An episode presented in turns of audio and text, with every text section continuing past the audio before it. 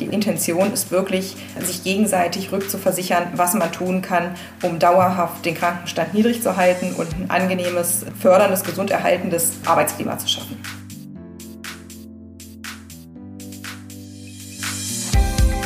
UP Podcast Praxiswissen to go. Hallo zu einer neuen Folge von UP Podcast. Wenn nach einer Krankheit jemand zurück ins Team kommt, sollte sich die Person natürlich möglichst wohlfühlen und auch wieder gerne arbeiten. Deswegen macht es für dich als Praxisinhaberin oder Praxisinhaber Sinn, ein Krankheitsrückkehrgespräch mit dem Teammitglied zu führen. So kannst du zeigen, dass du dich über die Rückkehr freust und zugleich kannst du auf Ursachenforschung gehen. Wohlgemerkt ist das Krankheitsrückkehrgespräch ein freiwilliges Angebot und nicht zu verwechseln mit dem BEM-Gespräch zur betrieblichen Wiedereingliederung. Aber trotz der Freiwilligkeit, auch hierfür gelten klare Regeln. Und das erzählen uns jetzt die Buchner Referentin Brigitte Harste und die Buchner Justiziarin Laura Albrecht. Viel Spaß beim Zuhören. Hallo Laura. Hallo Brigitte. Wir haben ein ganz tolles Thema heute mitgebracht oder mitgenommen, nämlich Krankheit. Ich glaube, so das ist die Zeit, wo jeder mal krank ist, jeder mal war. Und die Frage, die ich auch aus den Seminaren gerne mitnehme, ist, wie gehe ich damit um und wie spreche ich das an? Ich mache ja bei Buchner die Kommunikationsseminare und du machst bei Buchner einen ganz anderen spannenden Bereich. Ja, so ist es. Ich bin ja Justiziarin bei Buchner ich bin Volljuristin und äh, widme mich immer den Rechtsfragen. Und deshalb äh, betrachten wir dieses spannende Thema ja quasi heute von ganz unterschiedlichen Perspektiven. Und da freue ich mich drauf. Die Frage, wie geht man mit so etwas wie Krankenrückkehrgesprächen um? Was darf man denn überhaupt fragen? Was darf man nicht fragen? Ich komme dann so aus der menschlichen Ecke gehopst und sage, ja, mh, hm, so könnte oder müsste man das sagen. Und dann würdest du wahrscheinlich graue Haare kriegen, wenn du das hörst. Von daher, was sind so die Punkte, wo du denkst, ähm, mh, hm, aufpassen bitte? Das glaube ich gar nicht tatsächlich, dass ich da so groß graue Haare bekommen würde, denn beim Krankenrückkehrgespräch, auch wenn das sowas ist, ähm, wo sich vielleicht gerade der Arbeitnehmer auch so ein bisschen vorfürchtet, da wird man dann gleich, wenn man wiederkommt, zum Vorgesetzten zitiert und muss sich da hinsetzen und Rede und Antwort stehen. Aber es ist tatsächlich so, aus juristischer Hinsicht gibt es da weder für den Arbeitnehmer noch für den Arbeitgeber groß was, wovor man sich fürchten muss. Denn arbeitsrechtlich geregelt ist so ein Krankenrückkehrgespräch eigentlich gar nicht, im Grunde ganz anders als das BEM-Gespräch. Das sind nämlich zwei unterschiedliche Dinge. Und beim Krankenrückkehrgespräch, das ist etwas, das basiert erstmal auf Freiwilligkeit. Und das ist ja erstmal eine gute Sache. Mhm. Jetzt hast du schon wichtige Tipps gegeben. Also es gibt ein BEM-Gespräch und ein Krankenrückkehrgespräch und das scheinen zwei völlig verschiedene Sachen zu sein. Was ist denn der Unterschied? Das BEM-Gespräch, BEM steht für betriebliche Eingliederungsmaßnahme. Dazu ist der Arbeitgeber verpflichtet, wenn jemand im Jahr länger als sechs Wochen am Stück oder auch äh, über einen längeren Zeitraum, über kleinere getrennte äh, Zeiträume erkrankt ist, dann ist der Arbeitgeber dazu gesetzlich verpflichtet, so eine Wiedereingliederungsmaßnahme im Betrieb zu machen. Und äh, da ist eben auch so ein Gespräch im Rahmen dieses Wiedereingliederungsmanagements vorgeschrieben, damit die Rückkehr an den Arbeitsplatz einfach erleichtert und überhaupt ermöglicht wird. Und da sieht man, da ist also eine Pflicht, das muss der Arbeitgeber machen.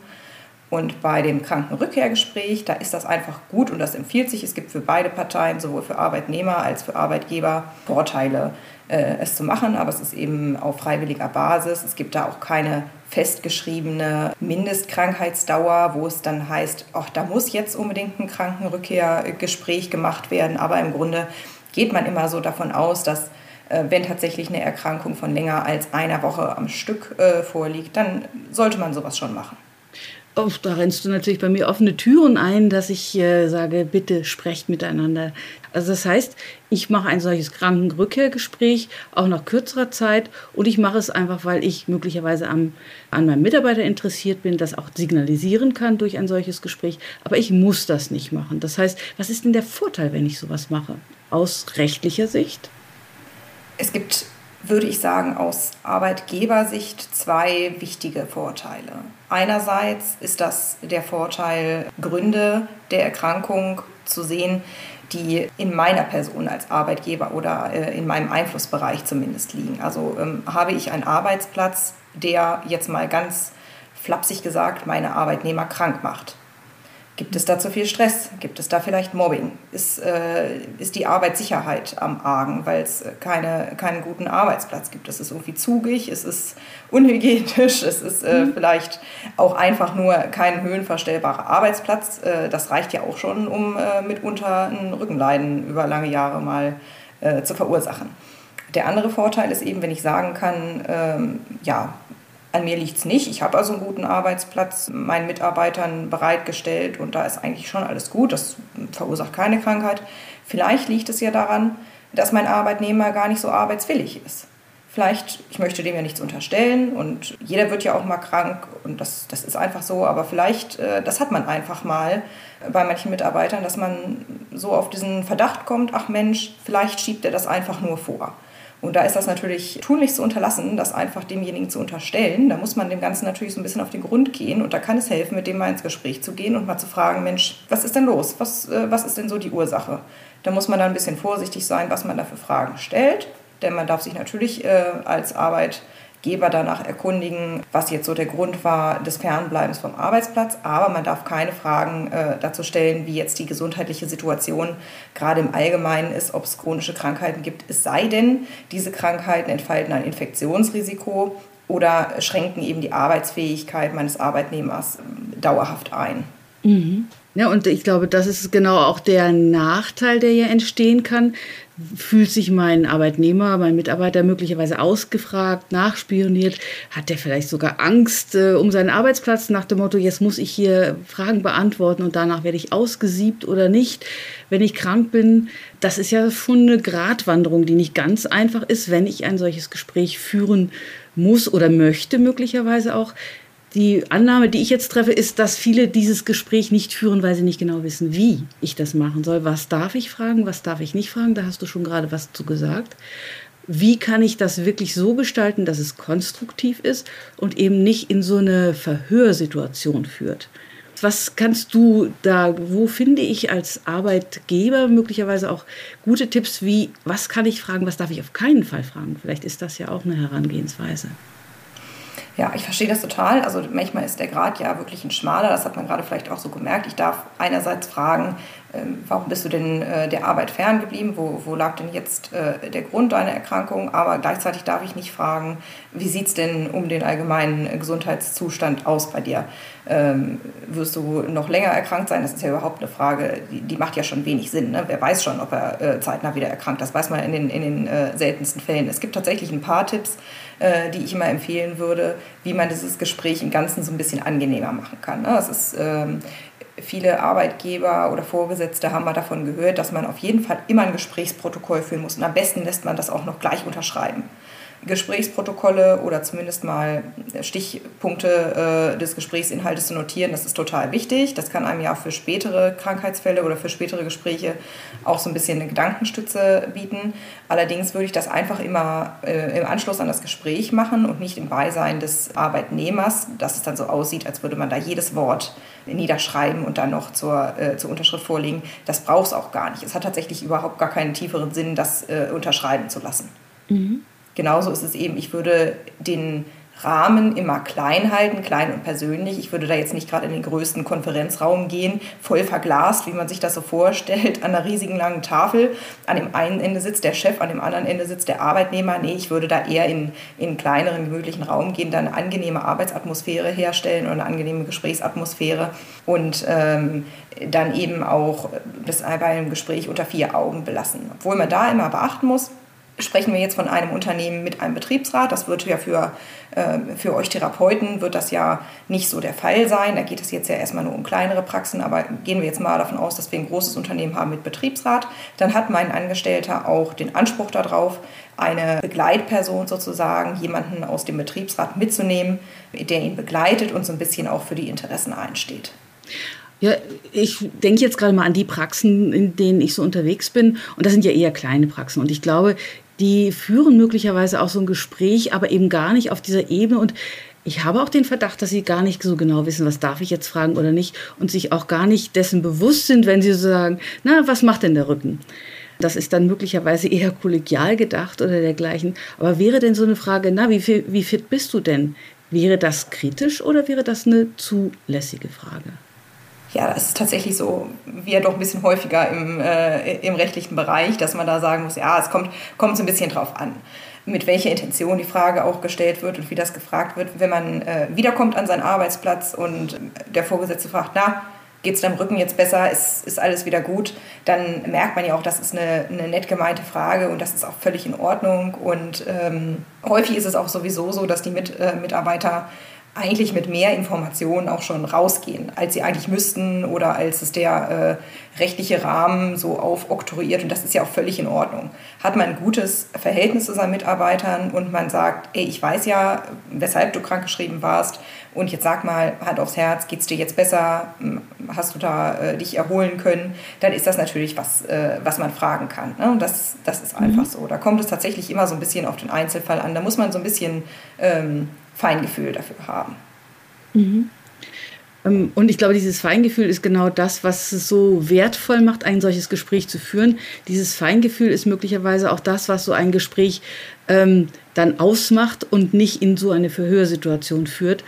Denn die Frage, müsste ich, wenn jetzt mein Chef zu mir kommt und sagt, äh, lass uns mal miteinander reden, muss ich denn als Arbeitnehmer, weil du ja vorhin gesagt hattest, das ist freiwillig, muss ich dazu sagen. Und was passiert, wenn ich denke, nee, ich möchte lieber nicht mit dir über meine Gesundheit oder Krankheit reden? Wenn mein Arbeitgeber so ein Gespräch angeordnet hat, sage ich mal jetzt angeordnet ganz bewusst, weil es nämlich tatsächlich, mhm. der kann sich dafür entscheiden, er ist dazu rechtlich nicht verpflichtet, es durchzuführen, aber wenn er sich dazu entscheidet, einen Termin äh, einzu äh, und mich dann vorzuladen oder mich, mich einzuladen zu so einem Gespräch, dann habe ich das auch wahrzunehmen. Denn es ist ein berechtigtes Interesse meines äh, Arbeitgebers eben zu erfahren, wie es jetzt ähm, um meinen Krankenstand bestellt ist und ähm, sich da rückzuversichern und dann habe ich das auch wahrzunehmen. Wenn ich diesem Termin fernbleibe, dann hat das im Prinzip die Konsequenz, dass ich aus arbeitsrechtlicher Sicht auch abgemahnt werden könnte. Das ist immer eine Gratwanderung. Also ich persönlich würde ganz ehrlich niemanden abmahnen, weil der zu so einem äh, Krankheitsrückkehr Gespräch äh, nicht erscheint oder abgemeldet, unabgemeldet nicht erscheint. Das ist natürlich so eine Sache. Auch da kann man wieder äh, aus Arbeitnehmersicht ja durchaus in, ins Gespräch gehen und sagen, hm, also ich grundsätzlich würde ich das gerne wahrnehmen, aber momentan fühle ich mich einfach dem noch nicht so gewachsen. Ich möchte jetzt erstmal zurückkehren an meinen Arbeitsplatz. Auch das ist sicherlich in Ordnung. Also da ist wirklich ähm, oberster Leitsatz ist einfach wirklich, dass man da in die Kommunikation geht. Es ist ein Abmahnungsgrund, wenn man so einem Gespräch ähm, ja, ohne Absage fernbleibt, weil das eben der Arbeitgeber hat das Direktionsrecht inne und der kann mich dann auch einberufen und hat eben dieses Auskunftsrecht. Aber da sollte man als Arbeitgeber wirklich abwägen, ob man sich da was Gutes tut, wenn man die Abmahnkarte da zieht in diesem Fall. Mhm. Ich glaube, wenn das so weit ist, dann ist da sowieso ganz was anderes schon schief. Dann ist die Frage, ist es wirklich das Gespräch oder ist es das Ganze rundherum, was da schon auf der Kippe ist? Und vielleicht ist das auch der Grund, warum einige Arbeitgeber so ein Gespräch lieber nicht haben möchten. Denn wenn ich dann frage, ja, wie sieht's aus, dann könnte ja mein Arbeitnehmer möglicherweise auch sagen, also ich bin ja nur krank geworden, weil äh, meine Arbeitszeiten so mistig sind und ich immer dies oder also dass dann so eine Art Tirade losgebrochen wird. Und dann stehe ich da als Arbeitnehmer und denk, äh, Arbeitgeber und denke mir, mh, hm, jetzt werden Forderungskataloge aufgestellt. Ähm, unter Umständen ist das ja auch ein Grund zu sagen, so, oh, ich frage lieber gar nicht erst, sondern die soll mal lieber wiederkommen und arbeiten. Ja, irgendwie kann man das schon so ein bisschen nachvollziehen, dass vielleicht in dem einen oder anderen Fall so ein Gedanke aufkommen könnte. Aber es ist ja so, um die Probleme wissen ist immer besser, als die Augen davor zu schließen. Selbst wenn es ähm, Umstände gibt an dem Arbeitsplatz, die moniert werden seitens des Arbeitnehmers. Und ich kann die momentan auch gar nicht abstellen, weil das vielleicht erstmal ein Umbau der Praxisräume oder äh, Neuanschaffung von Arbeitsplätzen äh, und Mobiliar bedeuten würde, den ich auch gerade vielleicht finanziell gar nicht stemmen kann oder möchte. Ist es ja gut darum zu wissen, ähm, dass meinen Mitarbeitern das am Herzen liegt, dass sich da mal was tut. Und dann kann man das ja auch kommunizieren und sagen, passt auf, ihr müsst da jetzt keine zehn Jahre mehr drauf warten oder ihr müsst auch nicht davon ausgehen, dass mir dieses Problem nicht bewusst ist, aber wir können es momentan nicht vollständig abstellen. Was können wir denn zusammen für eine Planung machen, für eine Strategie entwickeln, dass wir jetzt einfach schon mal im Kleinen versuchen, die Probleme, soweit es geht, abzustellen? Und auch da rennst du natürlich offene Türen bei mir an. Bitte redet miteinander, denn auch wenn es unangenehme Punkte sind. Es gibt ja immer Lösungen dafür. Und es ist dann deutlich sinnvoller, darüber zu reden, bevor diese Person dauerhaft krank wird oder dann irgendwann geht, weil sie es eben nicht kommunizieren konnte, gar keine Chance dafür bekam. Und deshalb wäre für mich auch dieses, was darf ich sagen, was nicht. Vielleicht ist es gar nicht so schwierig, wenn man sich versteht und Vertrauen miteinander äh, lebt, dass man dann auch Sachen fragen darf, die vielleicht eher im Graubereich sind. Es wird sicherlich eher schwieriger, miteinander zu reden, wenn man sich sowieso schon eher im rechtlichen Bereich trifft. Und von daher würde ich immer, immer sagen, bitte sprecht miteinander. Was kann es sein? Vielleicht ist auch so ein Arbeitgeber dann äh, ja ängstlich vor dem, was du auch gesagt hast, so ah, vielleicht Investition oder ich werde vielleicht auf Konflikte im Team hingewiesen, denn viele dieser Krankheiten sind ja auch unter Umständen im Team drin und wenn dann nicht darauf geachtet wird, dass Teams auch gut miteinander umgehen oder auch miteinander reden, führt das eben auch zu Krankheitsbildern, wie sie gerade sehr, sehr häufig sind, nämlich Depression, Burnout und dergleichen. Und da ist das dann einfach eine Dauer Gefahr, wenn man nicht darüber spricht. Und das, Absolut. da habe ich also als Arbeitgeber natürlich massiv Interesse. Sollte ich haben vielleicht. Man muss ja einfach sagen, psychische Erkrankungen, die ähm, spielen ja einfach eine enorme Rolle. Das ist einfach in unserem modernen Arbeitsumfeld eine Geschichte, die äh, eine enorme Herausforderung darstellt. Das ist einfach so. Und wenn man auch da vor diesem Hintergrund sich wieder fragt, ach Mensch, darf ich denn diese Frage stellen? Da muss man ja als Arbeitgeber sich immer legen, hinter dieser Frage, darf ich diese Frage stellen, steht ja im Grunde die juristische Angst, dass mein Arbeitnehmer sagt, hier verweigere ich die Aussage. Also, also fragen darf man ja immer viel, das äh, mhm. ist ja so, ja. da steht ja nicht, man darf das nicht fragen, sondern ähm, auf die Fragen, die man eigentlich gar nicht stellen darf, muss derjenige, der gefragt wird, einfach nicht antworten. Man kennt das ja häufig auch so im Kontext von Bewerbungsgesprächen. Da darf man ja auch nicht fragen, und wie sieht das jetzt mit Ihnen und der Familienplanung aus? Haben Sie jetzt vor, in den nächsten zwei Jahren schwanger zu werden? Kann man auch fragen. Aber äh, da muss derjenige keine Antwort geben oder darf eben auch die Unwahrheit sagen. Und so ist es in diesem Kontext eben auch. Aber man muss ja sagen, wenn, man, wenn der Arbeitnehmer sagt, ah, da will ich jetzt nicht darauf antworten, ähm, oder da muss ich rechtlich nicht darauf antworten, da ist ja das Kind schon in den Brunnen gefallen, muss man ja ganz ehrlich sagen. Und hat der sich nämlich vorher im Internet oder sonst wo schlau gelesen, was er juristisch darf und nicht darf. Und dann ist ganz klar, dass das schon aus der Ecke kommt, dass der befürchtet, dass es arbeitsrechtliche Repressalien gibt. Und da betone ich nochmal, also Hauptgrund dieser Gespräche ist wirklich nicht, Stoff für eine Abmahnung oder eine Kündigung zu sammeln. In ganz seltenen Fällen ist das tatsächlich so. Denn wenn ich mal wirklich eine krankheitsbedingte oder eine verhaltensbedingte Kündigung aussprechen muss, brauche ich da natürlich Futter, damit meine Kündigung da auch greift und berechtigt ist. Aber das ist eigentlich nicht die Intention für solche Gespräche. Die Intention ist wirklich, sich gegenseitig rückzuversichern, was man tun kann, um dauerhaft den Krankenstand niedrig zu halten und ein angenehmes, förderndes, gesund erhaltendes Arbeitsklima zu schaffen. Mhm. Und ich habe auch den Eindruck, ähm, dass diese Wertschätzung, die ich dadurch, dass mein Chef, meine Chefin sich für mich interessiert, einen ganz hohen Stellenwert hat oder auch zu fragen, und was können wir tun, äh, wie wollen wir es machen und so weiter. Also dieses Interesse am Arbeitnehmer zu haben, zu gucken, wie kann das sein, dass es gut miteinander weitergeht. Denn für den Chef oder die Chefin ist es natürlich auch schon schwierig und das ist ja so eine typische Praxissituation. Mehr als genug Patienten sind ja vorhanden und wenn dann ein Therapeut ausfällt oder auch die Rezeption ausfällt, dann hat das Auswirkungen auf alle anderen, die dort arbeiten. Das heißt, der Arbeitsdruck für die anderen steigt einfach enorm an. Das heißt, jetzt so eine Grippewelle oder dergleichen bedeutet viel Organisation, Patienten weg, umorganisieren und dergleichen. Das erhöht ja den Arbeitsdruck oder auch den Druck auf mich als Chef, Chefin unglaublich. Ja, häufig hat das fast so eine regelrechte Kaskade dann, äh, die, die, es nach sich zieht. Ne? Da fallen ein, zwei Leute wirklich Grippe oder Corona bedingt weg und dann steigt der Druck für alle anderen auch. Das macht ihn dann wieder anfälliger für Erkrankungen, sowohl physischer als auch psychischer Natur. Und der Letzte, der übrig bleibt, der sagt irgendwann, also ich schaffe das alles gar nicht mehr, das zu stemmen. Ich muss mich jetzt auch krank schreiben, einfach weil der gar keinen anderen Weg sieht. Und da merkt man auch, es ist sinnvoll, rechtzeitig an die Leute ranzutreten. Also da gibt es keinen, das sagte ich ja eingangs schon mal, keinen festgeschriebenen Zeitpunkt, äh, wann man an, an den ähm, erkrankten Mitarbeiter oder den wieder gesundeten Mitarbeiter ran, ähm, rantritt und ihn zu so einem Gespräch einlädt. Allgemein ist es so, ich empfehle, das frühzeitig nach der Rückkehr zu machen. Jetzt nicht unbedingt im, im Zeitraum der eigentlichen Erkrankung. Das ist schon so ein bisschen kritisch zu sehen, gerade wenn wir jetzt von Infektionskrankheiten aussehen. Also derjenige soll wirklich vollends erstmal genesen, soll sich, äh, soll sich erholen und dann aber alsbald äh, auch zu so einem Gespräch kommen. Auch wenn das natürlich immer so einen gewissen Druck aufbaut, gerade wenn das schon so kommuniziert wird. Man kommt am ersten Tag wieder an seinen Arbeitsplatz und sieht, da ist schon ein Termin eingetragen worden für so ein Gespräch. Aber auch da kann man ja offen in die Kommunikation gehen, dass das eben gar nicht so einen abschreckenden Faktor haben soll und äh, deshalb so früh stattfindet, sondern um frühzeitig auch von diesen wirklich positiven Aspekten äh, der gegenseitigen Aussprache sozusagen zu profitieren. Auch da bin ich sofort bei dir. Was hältst du denn davon, so etwas sozusagen auch prophylaktisch zu machen? Also schon mal vorher auch zu fragen, wie sieht es mit eurem Arbeitsplatz aus? Braucht ihr was?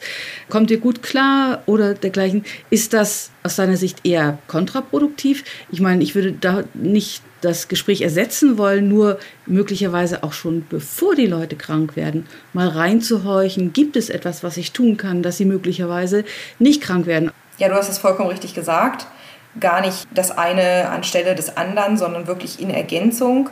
Das halte ich wirklich für sinnvoll. Denn Vorsorge ist besser als Nachsorge, das muss man einfach mal so sagen. Viele Probleme lassen sich ja vielleicht einfach im, Vor, äh, im Vorfeld schon ansprechen und auch lösen. Ne? Und selbst wenn sie sich nicht komplett lösen lassen, so kann man zumindest eine gemeinsame Strategie erarbeiten. Das das ist, glaube ich, dann auch etwas, was die Mitarbeiter massiv bindet und einbinden kann. Zu sagen, okay, gesehen, beobachtet und jetzt gucken wir, wie können wir es wirklich verbessern und anders machen. Und was ich mir Tatsache wünsche, ist immer wieder mal so kleine Gespräche in die Richtung, auch ähm, im Team dass das nicht so Überraschung und Überfall ist. Also so einmal Mitarbeitergespräch im Jahr ist ein ziemliches Grauenpaket für mich.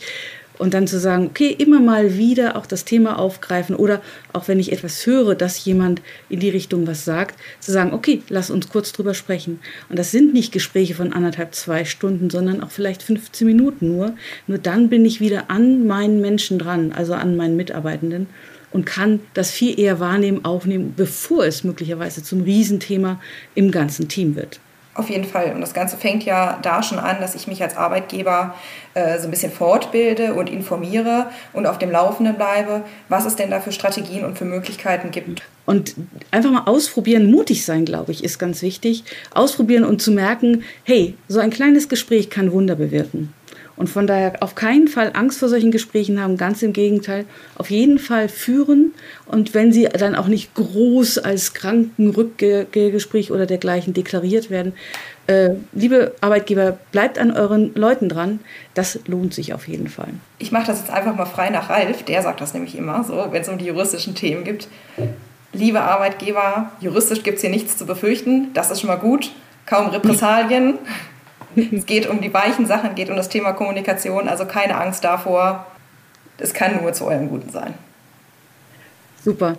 Ich bedanke mich ganz, ganz herzlich für dieses nette Gespräch und ich hoffe, dass das ganz, ganz viele hören und sich jetzt ein Herz fassen und sagen, jetzt spreche ich mit meinen Leuten mal drüber und es wird ein total nettes Gespräch und dass alle, die, die jetzt krank sind, ganz schnell wieder gesund werden und alle anderen bitte gesund bleiben. Ich danke dir sehr, Laura, und äh, wir hören uns hoffentlich bald wieder. So machen wir das. Vielen Dank, Brigitte. Danke dir. Tschüss. Tschüss. Das war OP Podcast, der Podcast rund um Therapie und Praxis. Wir sprechen hier über Praxismanagement, Praxisalltag, über Teamführung und über Fragen zur Zukunft der Heilmitteltherapie.